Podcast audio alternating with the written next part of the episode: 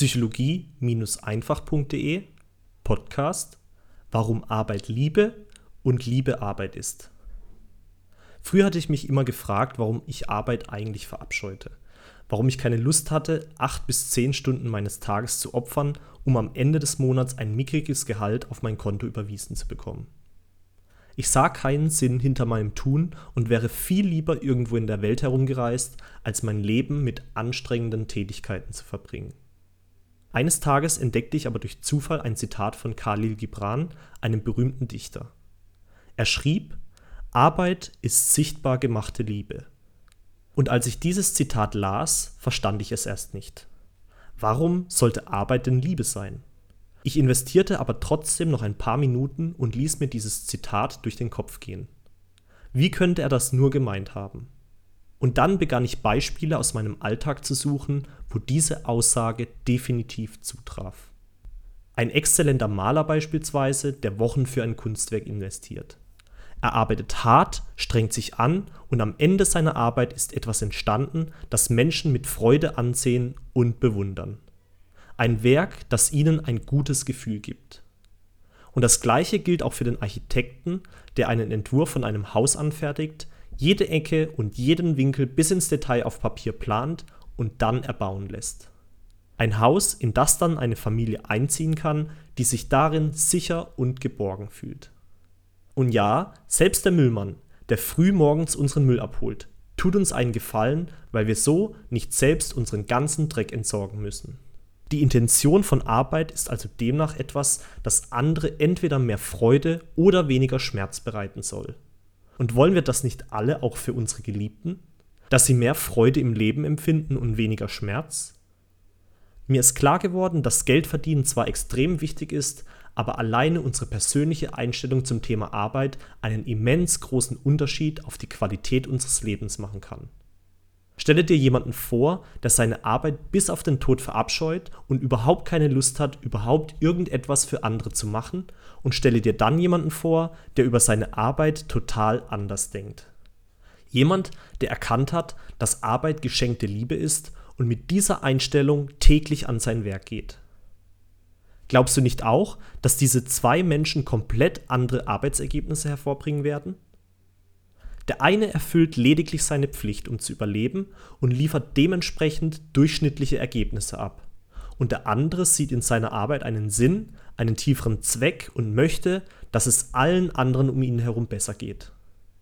Er investiert all seine Energie und all seine Zeit, damit das Gesamtwohl aller steigt. Ich meine, stelle dir doch einfach mal eine Welt vor, in der jeder denkt, dass Arbeit etwas Gutes und Positives ist. Eine Welt, in der jeder morgens mit einem Sinn von Erfüllung zu seiner Arbeit geht und das Allerbeste aus sich herausholt. Wow, ich traue mich fast nicht mehr so eine Welt vorzustellen, denn so hätten wir wohl das Paradies auf Erden. Aber kommen wir zurück zur Realität. Ist ja alles schön und gut, aber Arbeit bleibt eben doch Arbeit. Arbeit ist anstrengend, Arbeit kostet Energie und Arbeit kostet Zeit. Und so ist das auch mit der Liebe. In der Vergangenheit habe ich mich immer gewundert, warum ich so wenig Liebe von meiner Umgebung erhalten hatte. Bis ich dann erkannte, dass ich selbst nie damit angefangen hatte, jemand anderem Liebe zu schenken. Mir ist bewusst geworden, dass Liebe eine aktive Tätigkeit ist, keine passive. Wenn ich jemanden liebe, dann tue ich etwas für diese Person, damit sie sich entweder besser oder weniger schlecht fühlt. Ich schenke der Person mehr Freude oder weniger Schmerz.